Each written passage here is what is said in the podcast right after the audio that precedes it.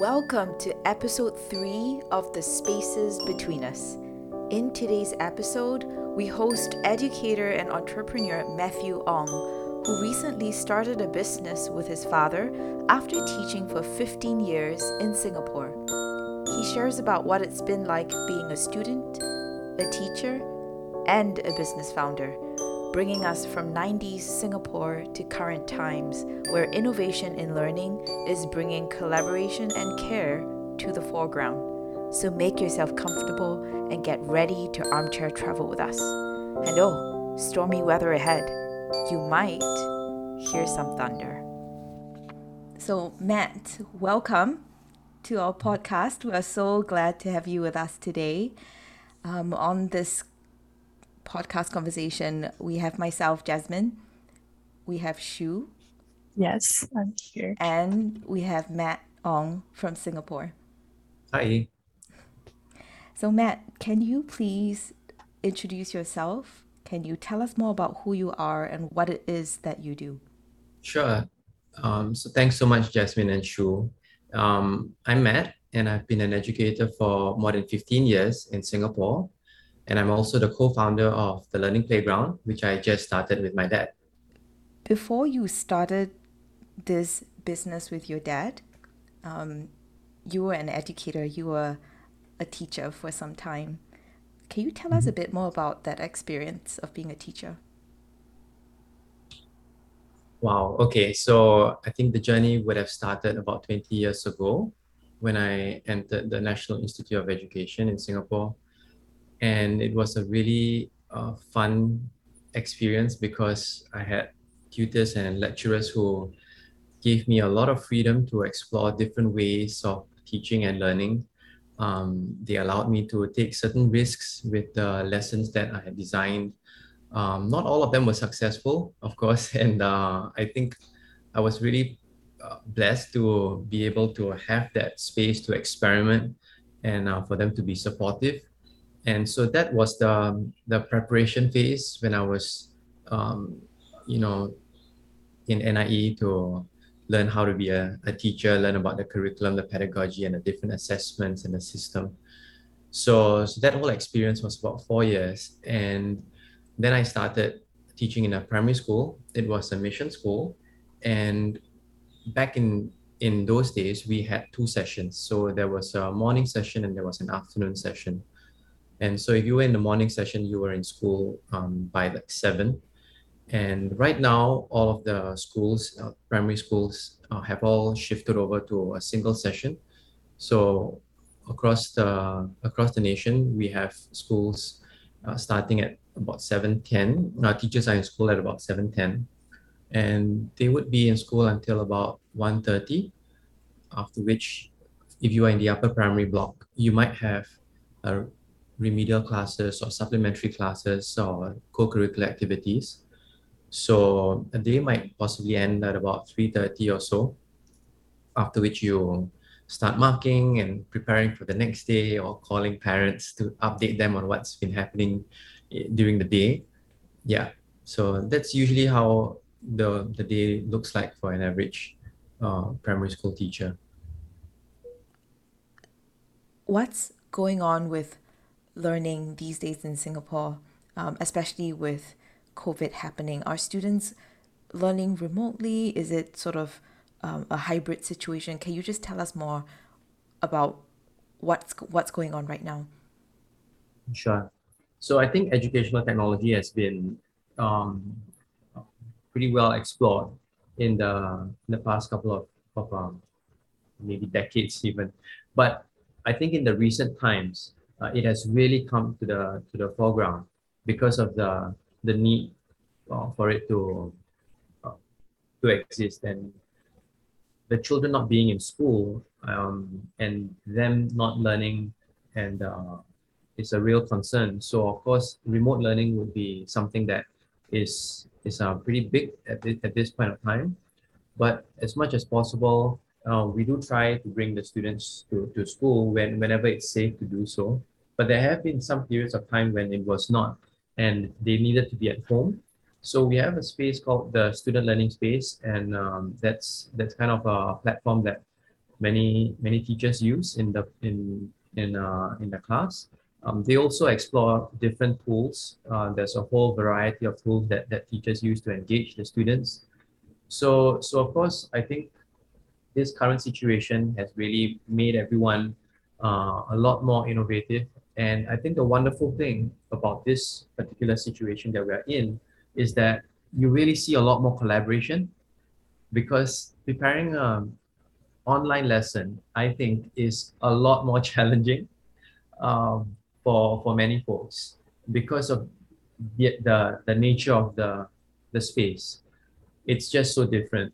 Uh, it's something that, you know, for many teachers, if they've been teaching for like 10, 15, or 20 years, uh, suddenly teaching online or for an extended period of time is something that is really not easy. Uh, and it takes a really long time to prepare uh, lessons as well. So you see a lot of teachers getting together, sharing lessons, sharing ideas, uh, and it really, really helps. I think when when the teachers are able to come together to to think about ways that they can help each other out. I think the sense of camaraderie is is um, really shining through, and you see it a lot a lot more. You know when when the challenge is is this big. That's really nice to hear that there's a lot of collaboration that's going on between the teachers and I suspect like with students as well and with families. Yeah, um, particularly important I think would be uh, not just teacher-teacher collaboration, but teacher-parent collaboration as well. Because I think um, you know with the students learning at home, um, suddenly that space which the students would have previously considered home where they they can kind of put their books aside, they can watch TV, they can play their different games, or they can uh, uh, play games with their parents. And suddenly, that space is now being invaded by by um, workbooks and worksheets and stuff like that. So there is a lot of adjustments from students and parents' part, and I think it's really important that schools and I think that we're doing a pretty good job as well of engaging parents, uh, making sure that they are constantly updated, that communication channels are constantly open as well, so that you know if there are any things that um, parents felt that the children needed more help with, or or if students or if the teachers felt that they needed parents' uh, assistance with, that those communication lines were open so that everyone would kind of band together for for the child's benefit.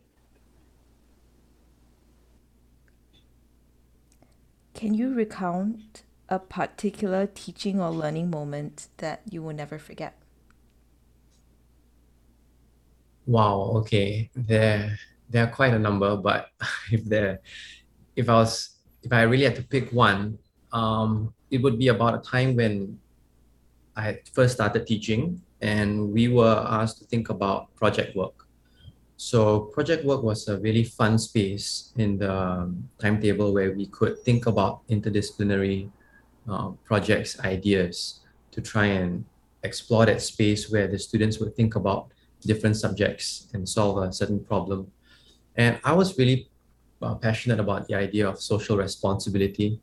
And I wanted to think about how students, even though they were in primary school, so these were maybe uh, 8 to 12 year olds, I wanted to think about how we could bring experiential learning and caring uh, to the foreground. So I randomly asked my class uh, if they would join me in visiting an old folks home.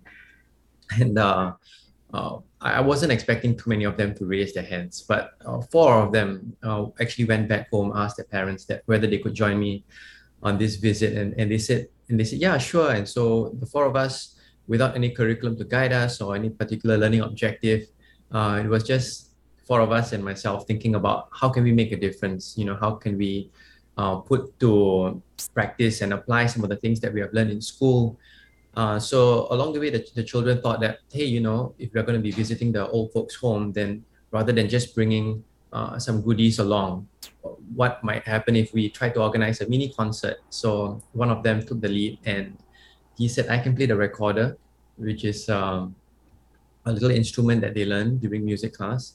And another one of them said that, hey, you know, I could use, uh, I could make cards for, for the folks there. And so uh, he, he put into practice some of the things that he had learned during his art class. Uh, and the trip down was really an eye opener not just for the children, but really for me as well. Uh, it showed me the importance of uh, experience, uh, experiential learning, um, really just being there, um, being in the midst of uh, the people whom you want to learn about, whom you want to uh, contribute, and you want to want to care for, and uh, caring as learning as well. Uh, so the next year, we we shared that experience with the, um, the character and citizenship department, and we thought it would be a great experience for the entire level. So they all had different projects involving a social concern.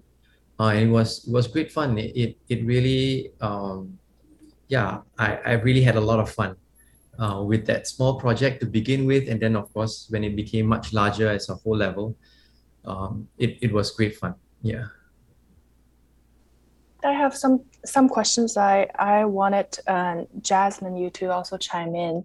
Uh, I know that you went to Singapore. Um, uh, you grew up in Singapore and studied as a student, and um, um, you know we talked a little bit about it about your experience, um, the rote learning aspect of it. Um, so it's you know reflecting upon Matt's experience uh, here you have an amazing innovator who, who is able to improvise and who is able to come up with new ideas and, uh, and bring, bring them to, to the students and bring the students out into society. And then, and here, you know, I also heard about your experience being how difficult it is, like the standardized testing. So, you know, it's very difficult for my mind to hold both spaces. Uh, I know that there is kind of a um, difference in in in in the time that you went there.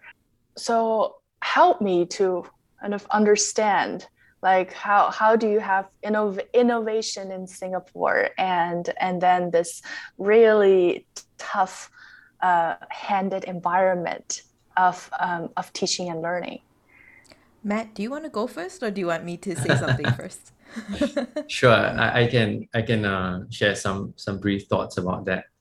So so the I think the system as a whole, there is sufficient space for both of them to coexist together, and it really depends on the culture of the school, the school leadership, and also the individual teachers. There is quite a bit of leeway in terms of um, what the teachers want to innovate and the different ideas that you know they can bring forward. I do think that there would be quite a number of school leaders who are very open. I've been really fortunate and, and very blessed to have um, really forward looking principals uh, who were very receptive to the ideas and who are also very willing to give me that space to to fail. So I remember sharing them, sharing with them certain ideas, uh, and they would say, you know, this might be a little bit risky, but you can go ahead and try it out, you know, if you want. I, I recall there was a, a talk that I attended when there were some educators who had come in from the UK. And, and this particular educator had shared uh, his way of uh, coping with the marking load. Because I think for educators all over the world, marking and assessment was one of the, the most time consuming uh, part of the part of the work because of the, the feedback that you will need to provide, both in terms of quantitative and the qualitative feedback.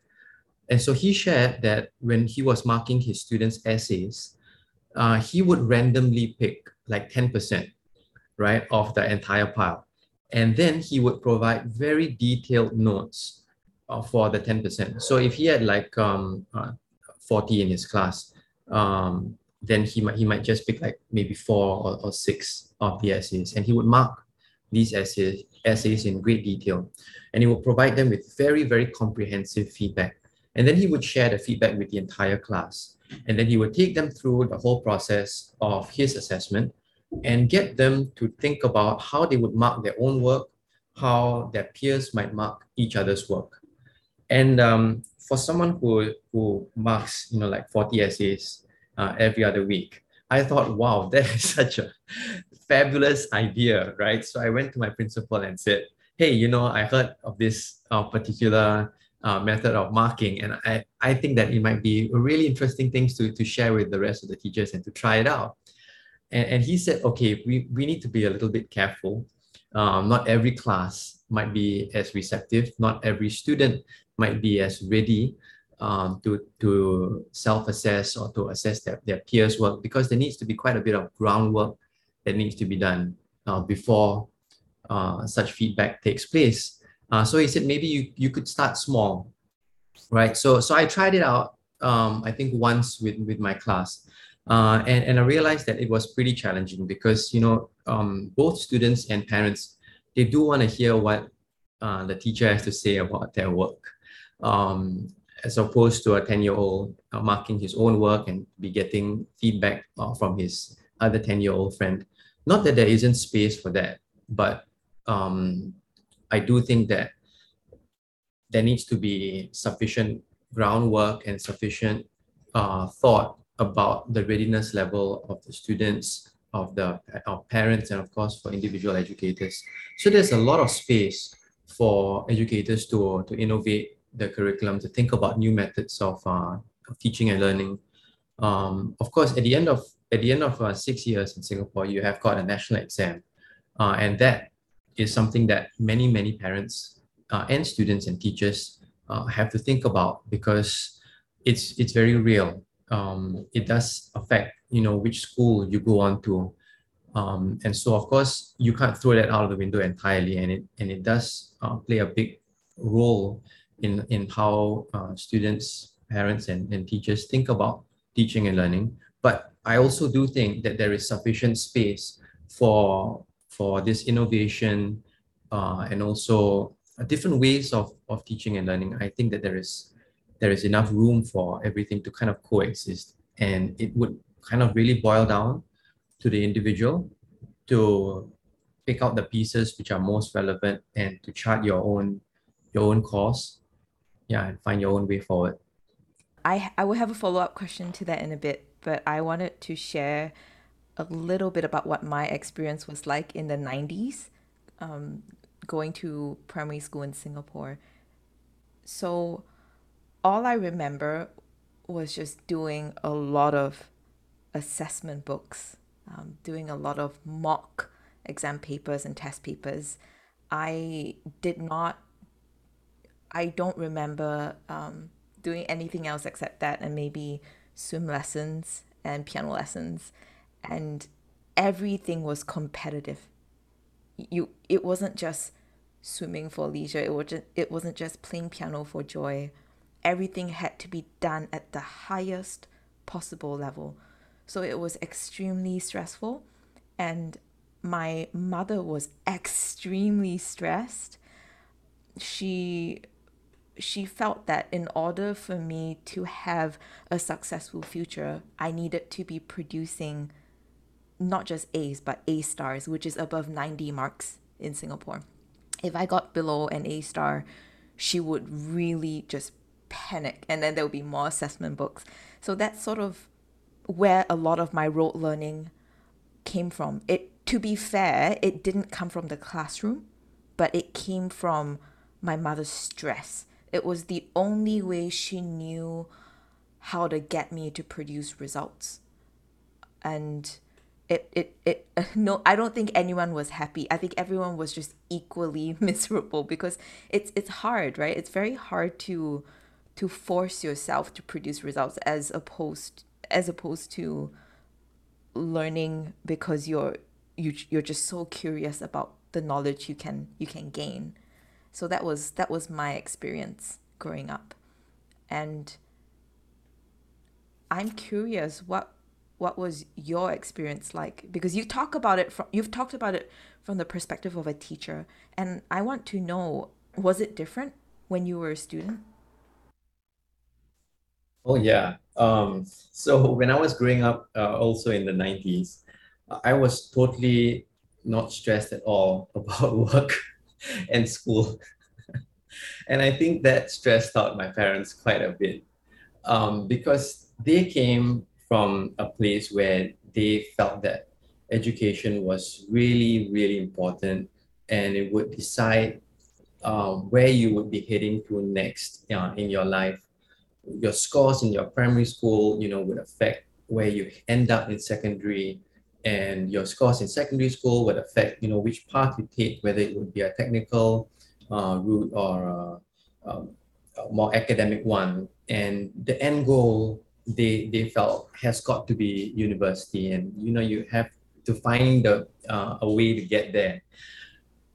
But growing up in primary school, I recall that it really didn't register uh, for me. Like um, playing in the playground with my friends, playing soccer uh, was the the most important thing. Like my world revolved around the soccer ball when I was growing up, and nothing else really mattered. And and that was pretty much the case until um, secondary school, and I think it was like really by by grace. I think that I managed to clear uh, almost every, year by the skin of my teeth um, to move on to the next level to get promoted to the next stage. Um, but I think towards the end of my secondary school life, I, I realized that, wow, I really don't have a lot of learning skills. I wasn't sure exactly how to analyze a text. I wasn't sure how to respond to a particular question. And, and that started uh, me thinking about the, the gaps in my in my own education and the things that I was lacking. So so that has really influenced the way that I think about my own students and my own children's education. It also affects the way that I design my, my classes and I um, provide feedback to the to the children. Um, but I think generally, when I was growing up, it was not stressful for a very long period of time until it became stressful. it's interesting that we we went through the same system, but obviously everyone's personal circumstances are so different.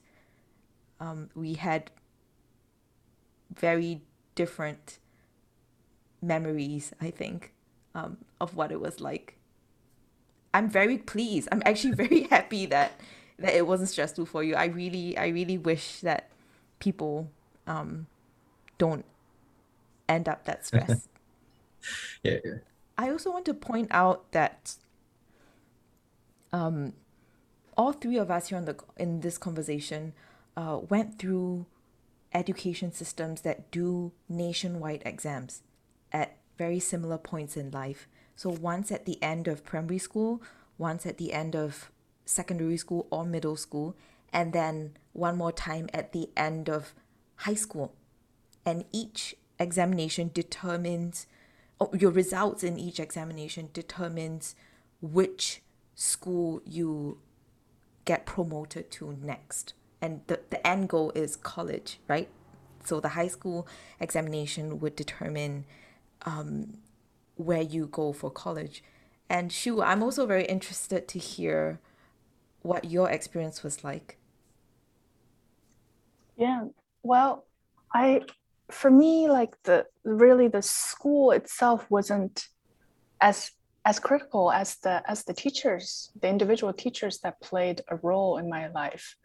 And um, and i I'll, like matt speaking of which like uh, i i was reading your book and uh, on the art of education where you uh, amazingly applied uh, the, the art of war into thinking about leadership into thinking about teachers role um, and and care and uh, I, I recall you had one where you talk about um, a student's two very different experiences of, of, uh, of piano lessons and, uh, and how the first teacher was so focused on the, on the goal, on, on you know taking on having the students sit through the exam that completely ignored like the, the aspect of playing the piano.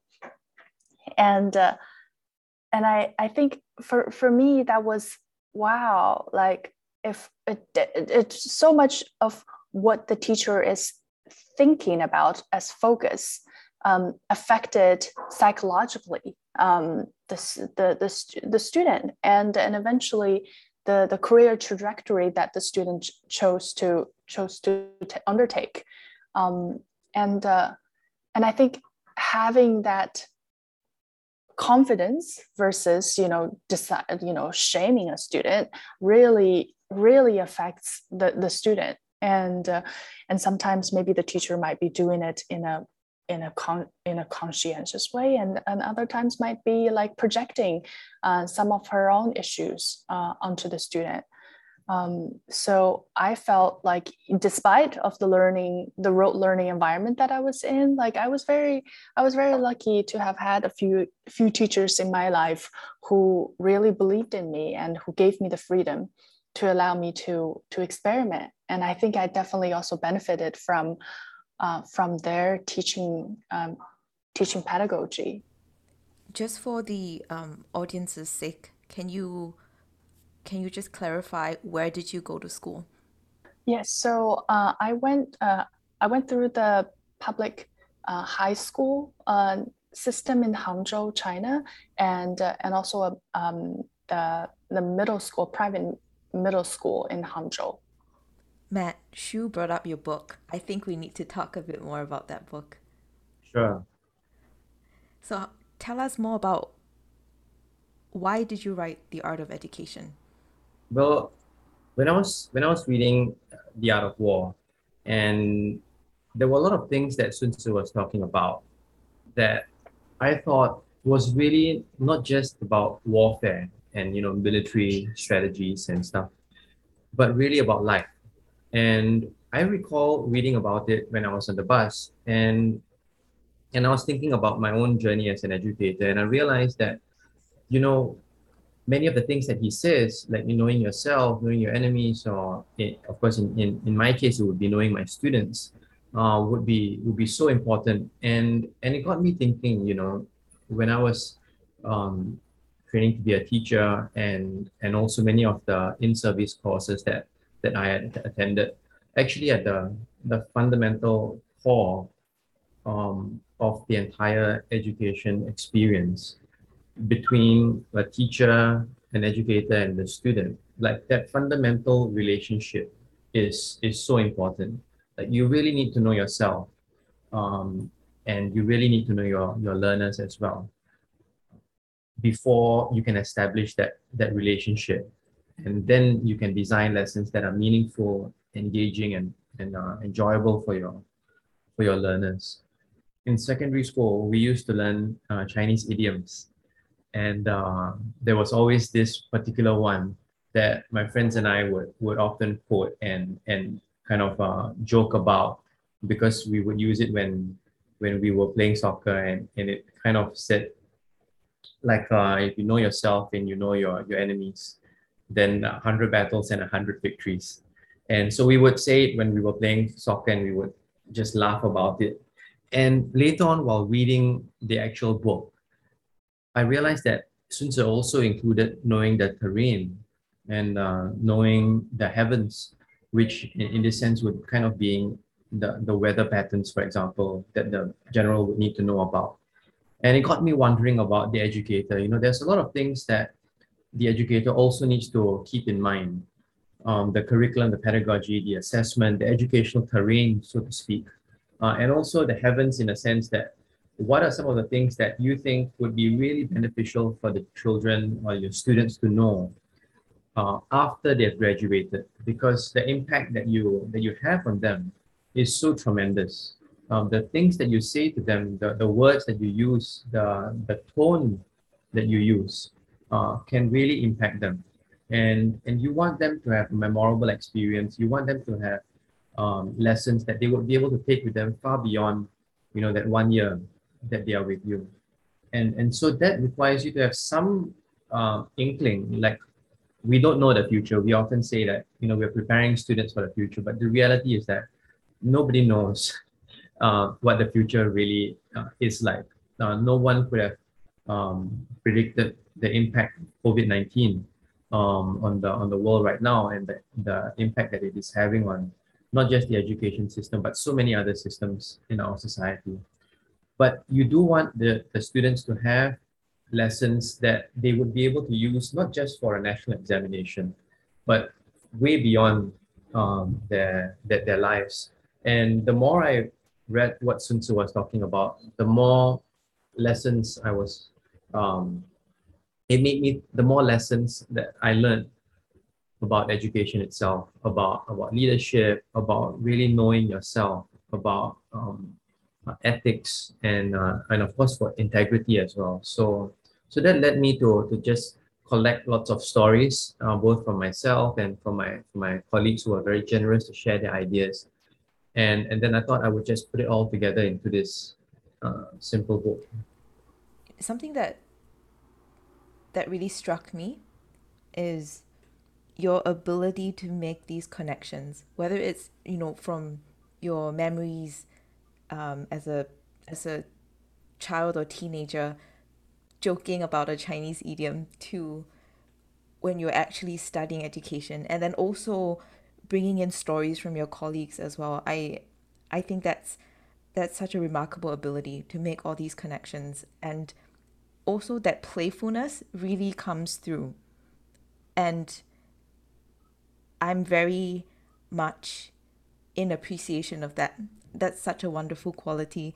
And that playfulness, I think, seems to be a connective tissue from your time as an educator to now becoming an entrepreneur. Can you tell us more about this business that you've started with your father? Sure. So we've just started it this year, and we thought that it was really vital for children to learn ways to be better learners, uh, to be able to reflect on their own thinking, their feelings, and their uh, their own learning, so that they can constantly improve the way that, that they learn about themselves. And then, if we could take it a step further, um, to think about how you know, we can make learning by creating uh, learning by caring more widespread because it's one thing to raise the bar for yourself um, constantly improve your own standards but it's an entirely different thing to you make sure that you know that makes a difference to, to those around you uh, so we're, we're pretty excited uh, to share this common mission uh, with anyone who would be willing to, to listen and to join us on this journey uh, and it's a fairly new initiative but um, yeah, we're, we're just sharing the load right now and uh, excited about this new chapter that we have started together. So you mentioned that this is um, something that you're sharing with your father of this mission. And I'm just curious about the division of responsibilities. Can you speak a little more about your specific role? Yeah, so um, I I look at more of the teaching and learning bits, and uh, he tends to look more at the business side of, of things, um, funding and uh, you know recruitment and stuff like that. Uh, whereas for, for myself, I, I like to look at the curriculum, how we're teaching, how we're assessing, how we engage the students. Yeah, but it's because it's so new, you know, we are pretty much doing a little bit of everything right now. I think that, that will probably be the same for practically every startup where you have your hands in pretty much everything. What are you finding challenging so far? Well, I think it's being very certain about your your mission and what it is exactly that you're trying to do. Uh, I love this idea of ikigai where you try to find your your passion and to try find what you're good at and i think for for most people um like you might be able to you know what you like um and then based on what you're able to do in school or in life you get some feedback as to what you're good at but then the other two um, circles would be what the world needs and what the world would pay you for. And if you can find that balance right in the middle, then you would have found that ikigai, right? That that really sweet spot where you would be able to to pursue with, with everything that you've got. And right now we kind of uh somewhere in the middle, but it's a it's a real effort to ensure that your vision and your mission stays focused, um, despite what some other people may say, um, despite uh, certain uh, failures in in uh, certain things that you're doing, whether it's with regard to, to the to, to the funding opportunities or but some people may say about what is really required in education um, and how you should be achieving this particular goal. I think that one of the biggest challenges really is staying focused on that on that core mission and just making baby steps, digging deeper every day and making sure that you are heading towards that that common common vision. I'm curious, Matt. What do you find most rewarding um, from from this experience so far? Wow, I think it's this wonderful uh, opportunity to learn from um, so many different fields. Um, so, Learning Playground really hopes to bring experiential learning to the, the center, uh, learning by creating, learning by making, and also learning by caring to the foreground. So it's very different from my experience in the past 15 years uh, in, in the in the public service. So this this allows me a space to be able to speak to people from different industries, learn from them how what they are doing, what makes um, them better learners in the things that they are doing. Uh, how do they, you know, uh, get uh, buy-in from the different stakeholders? How do they make sure that their passion doesn't uh, dry up? Um, how do they, you know, find that motivation every single day to do what they do? Um, so I think it's really exciting, um, just being out there and uh, exploring this this um, big learning space, right? Um, just tapping off, learning from different people's experiences. Yeah, and, and of course reflecting on the things that work and and they don't work. So so not everything um, goes well. Sometimes you don't get um, good feedback about certain things that that uh, you might try out. And then you think to yourself okay is this a matter of principle or is this a matter of style? And so do you do you stick to what you're doing? Do you stand like a rock or you know do you go with the flow? And i think those are some ju- judgment calls that are that are really important yeah but uh, I think overall, I think in the spirit of adventure and learning, this is it's just a great experience. For the listeners, as they're hearing about Matt's adventure, I'm curious if there is anything that Matt you would like to receive from the listeners you know as, you, as you're exploring this terrain as people who will be listening are uh, alumni who are in education in, in a variety of different manners and uh, specialties. Is there any kind of call out that you would like to make? Yeah.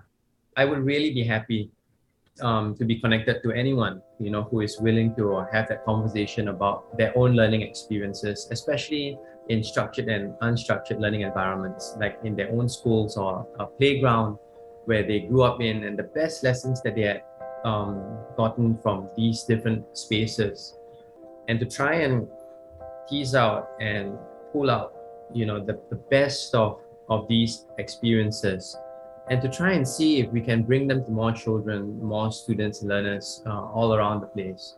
So that you know we could possibly explore building different kind of learning playgrounds all over the place. Uh, i would be really happy and and uh, excited to have that conversation with anyone who's keen to have it what is the best way for them to reach you? Ah, on mylearningplayground.com we have our email right over there. It's yourlearningplayground at gmail.com that's fantastic. Thank you. Yeah thank you jasmine